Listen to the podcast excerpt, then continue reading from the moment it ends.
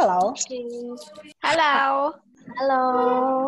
Hai Kandi. Hai Vira, halo Mumun. Hai, kita nih lagi sama Kandi uh, untuk episode kali ini dan kenapa kita ngundang Kandi kali ini adalah karena Kandi punya pengalaman yang menarik tentang jalan-jalan uh, ketika jalan-jalan ya. Kandi ini punya pengalaman uh, ke beberapa pulau uh, terpencil, boleh dibilang terpencil Kandi? Ya, bisa, iya. Dengan menggunakan kapalnya uh, pemerintah. Kok pemerintah sih TNI AL ya? TNI AL sebenarnya. Ya. Nah, itu tuh dalam rangka misi sosial, tapi kita nggak terlalu akan ngubek misi sosialnya ya. Kita mau ngubek beberapa cerita tentang cara hidup yang berbeda di pulau lain. Gitu. Tunggu, sebelum hmm. mulai ceritanya, gue pengen tahu dulu. Kenapa Kandi bisa ikut kapal TNI AL itu? Apakah Kandi seorang tentara? Bukan. Ya, ini ini Fir. Jadi uh, kalau di kebetulan ekspedisinya ini ekspedisi dari pemerintah sebenarnya yang tujuannya tuh kayak ngasih bantuan entah itu uh, apa ya bantuan sosial atau atau uh, bantuan dalam bentuk penyuluhan kayak gitu ke pulau-pulau 3T uh, terdepan, terpencil sama tertinggal gitu. Hmm.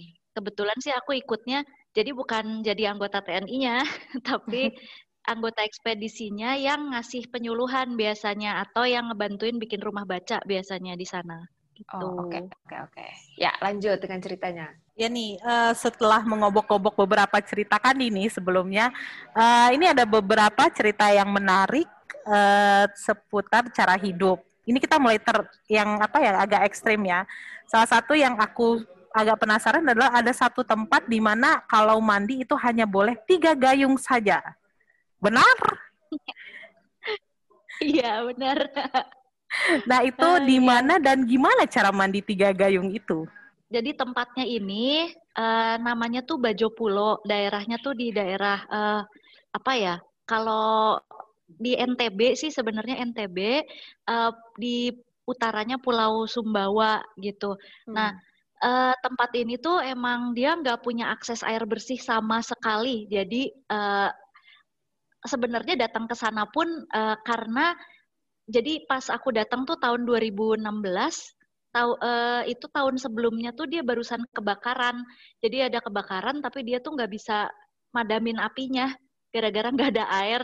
Terus jadinya ya satu desa kebakaran gitu, habis aja gitu. Nah, kami datang ke sana ngasih bantuan sosial gitu. Terus uh, jadi mereka itu kalau mau air bersih mereka tuh beli dari seberang pulau gitu, dari pelabuhan di seberangnya. Namanya Sape dan lumayan mahal tuh ya uh, dan airnya kan terbatas gitu. Uh, ya udah jadi akhirnya ya waktu kita di sana kan kami rombongan ekspedisi juga uh, nginepnya juga di rumah warga gitu ya. Dan ya ya kita belajar dari mereka sih gitu ngelihat gimana gimana uh, caranya ngehemat air. Karena kita juga nggak enak ya kalau kita ngeborosin air nanti mereka uh, ka, apa nggak bisa susah lagi gitu kalau beli dari dari uh, harus nyebrang pulau dulu gitu. Nah, jadi yang menariknya ini sih, jadi uh, pertama tuh kalau ditanya caranya mandi tiga gayung itu adalah kita tuh benar-benar uh, itu nggak termasuk, sorry nggak termasuk buang air besar, buang air kecil ya. Jadi hmm. kalau mereka biasanya tuh buat uh, BAB-nya itu uh, langsung jongkok di laut. Oh. Gitu. Jadi ya kalau kita ya lah gitu. Kita nunggu kalau kita karena yang bagian itu rada ekstrim banget sih. Kayaknya nggak tega aja gitu langsung jongkok di laut terus langsung keluarin gitu. Jadinya uh, aku sih uh, ada beberapa teman yang nahan, jadi nahan sampai nanti balik lagi ke kapal induknya baru di situ gitu.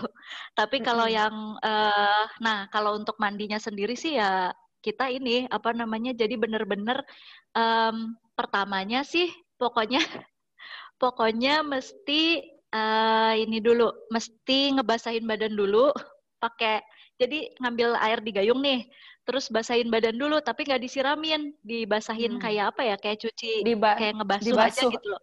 Dilap gitu kayak uh, pakai lap basah gitu. Uh, atau pakai tangan juga bisa gitu, uh, uh, uh. Kayak gitu. Terus, nah ini ini abis itu tuh harus semuanya dilakuin sem, dilakuin bareng tuh. Jadinya dari yang keramas, jadi keramas sabunan, pokoknya semuanya. Nah, abis itu baru uh, di jadi sebenarnya sebagian besar airnya itu dari tiga gayung itu sebagian besar tuh buat nyuci sabunnya gitu. Intinya mau gitu sih. ya. Uh, uh, buat ngebilas kayak gitu. Jadi yang ngebilasnya juga tuh nggak boleh disiramin, kayak langsung di ya apa dibasuh-basuh gitu aja.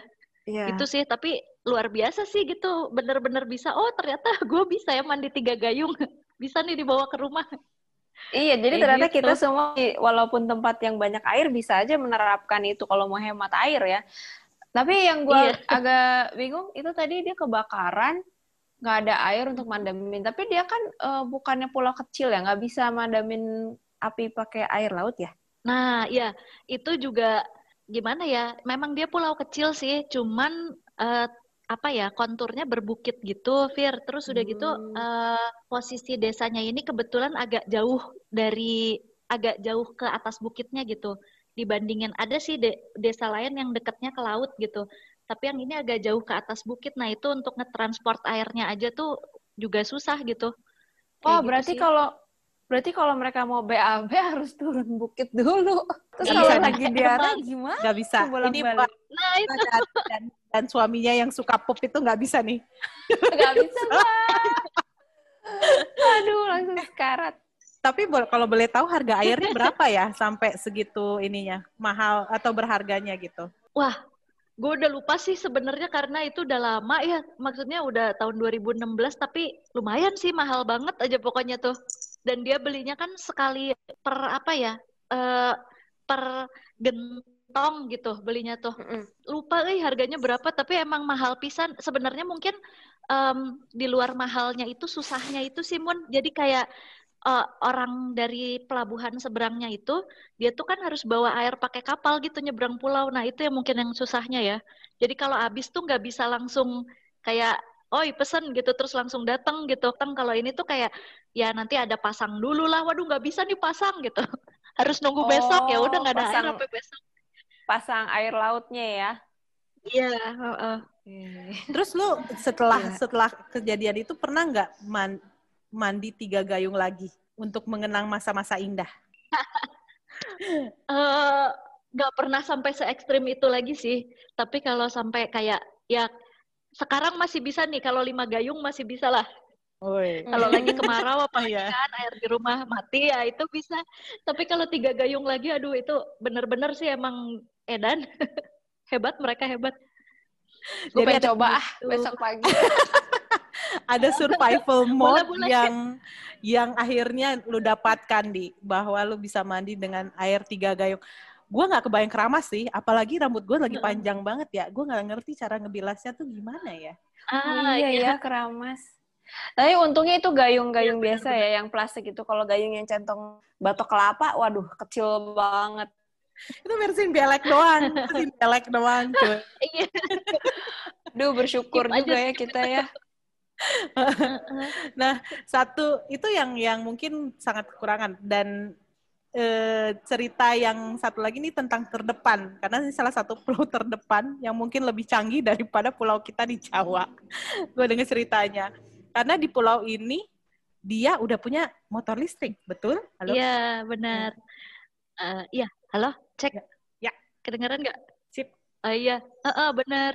Jadi malah sebenarnya semua device apa ya, semua semua kendaraan di sana tuh ya motor listrik karena nggak ada bensin. Se sebenarnya sesimpel itu sih karena nggak ada sumber bensinnya, jadinya mereka uh, uh, mereka pakai motor listrik gitu.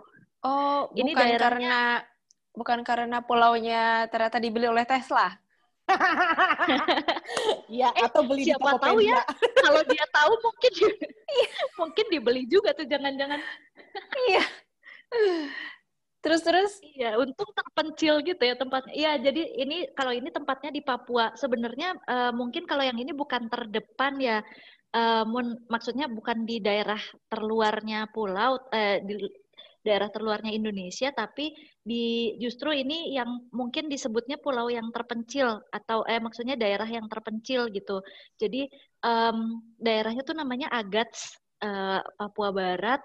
Nah, kalau mau ke sini tuh aksesnya juga nggak bisa langsung lewat. Jadi dia tuh nggak kayak di pinggir banget laut, tapi masuk dulu kayak uh, apa ya? Mungkin dia semacam delta gitu ya. Masuk dulu hmm. ke ke sungainya gitu uh, ke muaranya. Uh, jadi kita juga nggak bisa dari kapal induk tuh nggak bisa langsung langsung turun tapi pakai pakai perahu kecil dulu gitu masuk dulu ke dalam uh, abis itu baru nyampe. Dan di sana tuh uh, mungkin tempatnya kayak apa ya kayak dia tuh di atas rawa-rawa gitu sih. Jadi kayak panggung-panggung gitu ya rumah-rumah panggung jalannya juga panggung semuanya gitu. Iya dan emang Nah, di daerah sana tuh karena nggak ada jalan sama sekali ya, jadi aksesnya dia untuk transportasi tuh ya, mungkin karena itu susah uh, buat bensin tuh masuk. Tapi yang kita lihat dari pertama kali memang instalasi uh, apa sebelumnya udah pernah ada program pemerintah atau program lain gitu ya. Jadi uh, di sana emang full sumber energinya tuh solar panel gitu. Jadi walaupun terpencil tapi listrik ada dan ya itu kendaraannya semua motor listrik gitu. Itu kan di... jadi dia tuh sebenarnya di sebenarnya dia di Pulau Papua yang gede itu atau emang pulau kecil? Uh, dia tuh sebenarnya apa ya? Dia tuh di delta gitu sih kayak jadi pulau tapi di sungai gitu ya mungkin ya atau di pinggiran lah gitu di rawa-rawanya. Uh, tapi di di dalam gitu. Pulau Papua yang gede itu di daratan Papuanya atau bukan gitu ya? Sebenarnya uh. nah tapi dia tuh mungkin di tengah sungainya gitu loh, Fir. Gue kan ngebayangin kalau misalnya uh, motor listrik tuh kan yang kayak yang kecil itu atau yang gimana gitu, yang kayak di apa namanya dipakai di grab bike apa segala macam. Nah si Kandi akhirnya cerita mm-hmm. katanya ini bentuk motornya kayak apa Kandi? Kayak motor biasa. Ya gimana eh, ya? ya? kayak motor kita aja biasa.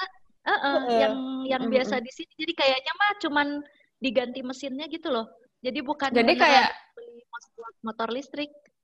Ya, jadi kayak mobil ya, mobil listrik juga bentuknya ya kayak mobil biasa aja, cuman pakai listrik gitu ya. Nggak tiba-tiba yeah. jadi mobil golf gitu kan. Iya, iya. Terus, nah ini yeah, tuh bener. Jadi uh, nyetirnya juga kayak motor biasa sih. Kan aku sempat nyobain tuh di sana. Sejujurnya aku tuh nggak bisa nyetir motor ya.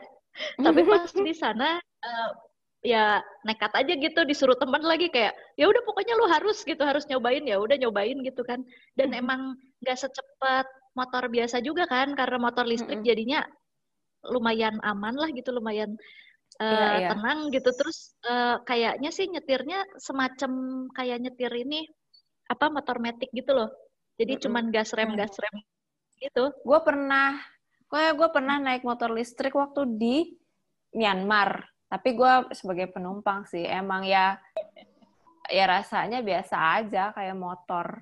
Cuman gak ada suaranya aja kan, gak ada yang tiba ngeng ngeng ngeng ngeng ngeng Gak dipakai gak dipakai buat iya. teriakan ya. Gak dipakai kampanye. berarti itu kalau misalnya motor kayak gitu jalannya berarti di atas kayu-kayu gitu meskipun motor listrik di atas uh -uh. si boardwalk itu. Iya, Hmm. Kayak iya dia di atas itu dan uh, apa ya? Dan aku nggak tahu ya mungkin karena itu tuh bukan motor listrik beneran tapi motor yang diganti mesinnya gitu ya biar bisa dicas. Hmm. Jadinya hmm. tuh uh, dia cepet habis baterainya gitu. Jadi yang seru tuh Nah, yang seru itu ibarat lagi. HP ya lo harus bawa power bank terus. Iya. Nah, iya. Jadi yang pusing tuh waktu itu kan sempat uh, nyetir gitu kan, apa pas lagi naik motor itu kan pertamanya ngegas tuh, iya yeah, asik bisa cepet gitu. Terus tiba-tiba tuh dia kayak kok jadi tambah pelan ya gitu. padahal lagi, padahal itu lagi jauh-jauhnya dari rumah yang punya gitu. Jadi kayak oh ya mati. Jadi, jadi bisa ya gimana gitu, Baterai di tengah jalan. Uh, nah, ngecasnya tuh kan harus harus balik lagi ke rumah yang punya gitu. Soalnya bukan apa-apa ya, mungkin kalau ngecas di rumah warga yang lain mah bisa-bisa aja, cuman kan gak ada yang kenal gitu. jadi itu kan kayak gimana? ya udah jadi di, lagi gitu. Jadi dituntun. maksud gue tadi canggih sih tapi. Ya, maksud gue tadi pulau terdepan tuh terdepan teknologinya sih tapi mungkin belum masuk Teslanya oh, ya. Terdepan. Belum belum. Hampir terdepan. Ya, terdepan tapi apa? Nggak tahu tuh ya. Itu gue kayak nggak kebayang di sebuah desa di Papua ternyata ke powernya memang listrik gitu. Canggih cuy. Gitu sebelum bahkan sebelum ada Tesla ada motor bebek yang sudah dimodifikasi uh, menjadi uh, bisa diisi ulang. Iya. Kalau pra pra Tesla. Oh ya, pra Tesla. Hmm. Iya. Kalau kreatif gitu ya rumah tetangga nggak enak kali ya minta listriknya dia gitu kacau. Nah iya mereka yang bayar ya, listrik. listriknya gratis juga sih ya. Hmm. Listriknya oh. gratis sih karena kan dari solar panel setiap rumah punya oh, gitu iya. kan. Tapi ya karena nggak ya kenal ya kan? itu sih sebenarnya. Tapi kan Terus solar panelnya bahasanya. juga ada biaya maintenance. Makin dipakai. Iya juga sih. Ya. Kalau minta tuh permisi bu, terus uh, itu cas gitu. Iya nggak apa-apa, tapi nanti malam saya nggak bisa nonton TV. Oh iya, terus dilema gimana? Iya, nah itu juga sih. Iya benar benar benar. Gratis. Terus, eh, hebat juga ya. Uh, tapi maksudnya kan emang itu kayak kesannya kasihan ih nggak punya apa bensin jadi harus pakai listrik dap, uh, listriknya terus uh, harus pakai uh, apa tenaga surya gitu padahal mah emang itu yang bagus ya mm -hmm. Kita aja yang iya nggak pakai di kota-kota besar justru. Alat elektronik lain hmm. mereka pakai gitu kayak TV kulkas atau apa kayak gitu ada? Pakai TV uh, kulkas gitu-gitu? ya. Kulkas kayaknya rada terbatas mun. Soalnya kan uh, apa? Ya si solar panel itu kan dia penggunaannya juga terbatas ya. Jadinya teh hmm. um, yang pasti sih lampu-lampu yang lampu TV tuh ada sih. Kalau kulkas kayaknya nggak di sembarang tempat ada gitu. Jadi ada yang punya ada yang enggak gitu sih kalau kulihat di ya, beberapa ya, ya. rumah warganya ya itu beberapa tempat ya di luar itunya sih masih ini banget uh, tradisional banget yang apa kalau suku di Papua tuh kan ada yang mereka punya rumah apa ya kayak rumah adat yang buat komunal gitu. Nah itunya oh, juga nice. masih ada uh, uh, apa ya? Pokoknya panjang gitu rumahnya teh. Oh. Terus uh, apa buat pokoknya rumah komunalnya gitulah. Nah itunya teh masih ada juga di sana teh. Terus uh, apa ya adatnya masih kuat banget sih gitu. Cuman ya itu aja kerennya teh udah pakai tenaga surya teh. itu pas cerita kayak, hah apa ini pulau menarik sekali, baik gitu kayak pasti pasti lebih banyak lagi sih cerita ini ya ya pulau-pulau tuh udah aneh-aneh banget tapi ya emang nih dua nih agak cerita menarik banget. Uh, mungkin pertanyaan kalau kalau kita kan biasanya kalau kita kan biasanya uh, cerita-cerita soal destinasi ini nih apa ya pengen ya ya kalau sekarang emang agak susah sih traveling tapi nanti kalau misalnya udah bisa traveling kita kayak pengen biar temen-temen yang dengerin ini tahu ada destinasi apa aja gitu yang bisa didatengin. Kalau yang Kandi cerita barusan ini, ini gimana? Ke sananya juga D TNI AL aja bilang nah, itu terpencil, iya. apalagi iya. orang biasa ya. Hmm. Iya, aduh susah ya. Kalau yang Bajo Pulo itu mah masih bisa lah kayaknya ya diakses karena ada di yang seberang apa namanya di daratan Sumbawanya itu kan ada pelabuhan Sape tuh namanya. Nah, hmm. itu masih ada pul masih ada uh, kapal apa ya? Ya pokoknya masih ada transport lah ke Bajo Pulonya gitu. Walaupun nggak sesering itu juga gitu ya. Tapi kalau yang Agats aku benar-benar nggak tahu sih ke sana pakai apa lagi ya. Ada pelabuhan sih, cuman nggak tahu ada kapal apa yang ke sana tuh aku nggak tahu. Ya, beberapa tempat emang bukan untuk wisata ya. Ya udah. Iya Kita ya cukup ya tahu aja bahwa ada daerah-daerah yang kayak gitu.